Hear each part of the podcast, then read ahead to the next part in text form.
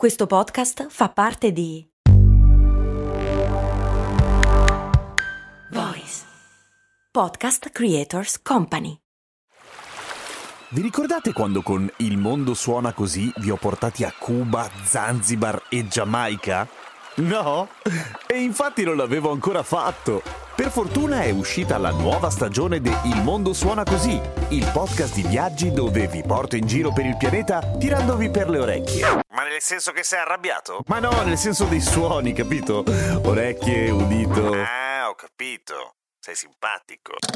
Il mondo suona così, una produzione voice in collaborazione con Eden Viaggi.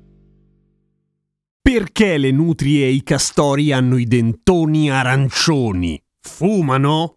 No. Cose molto, cose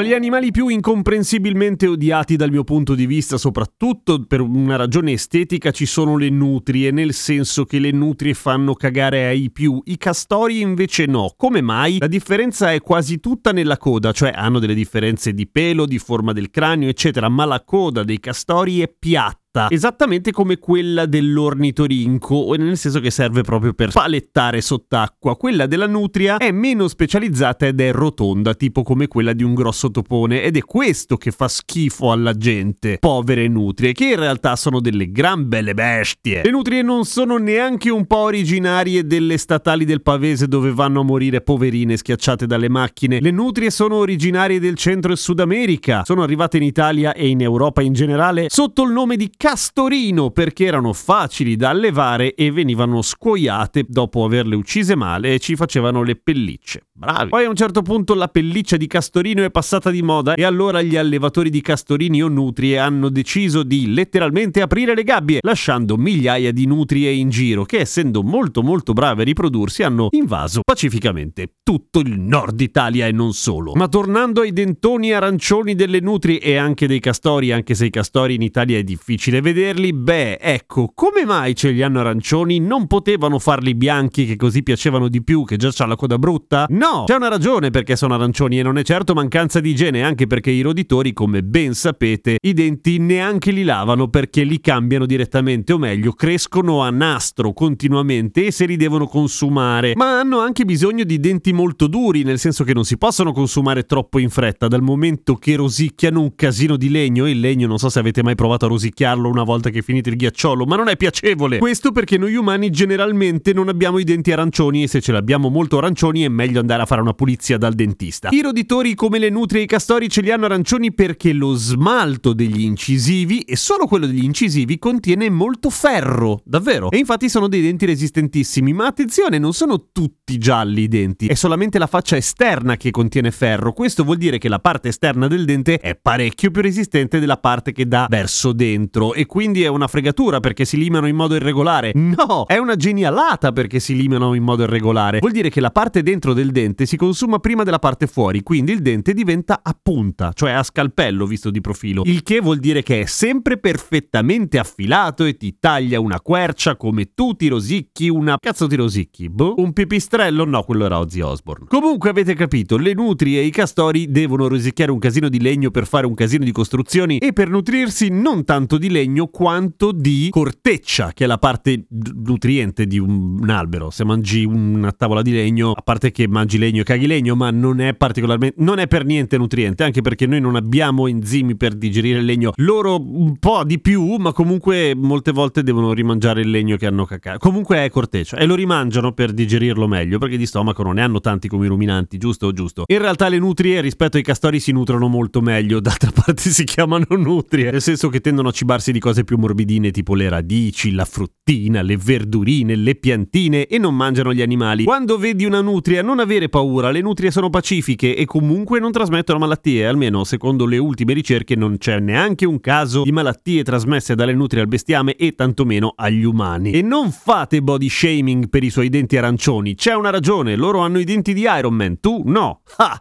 A domani con cose molto umane.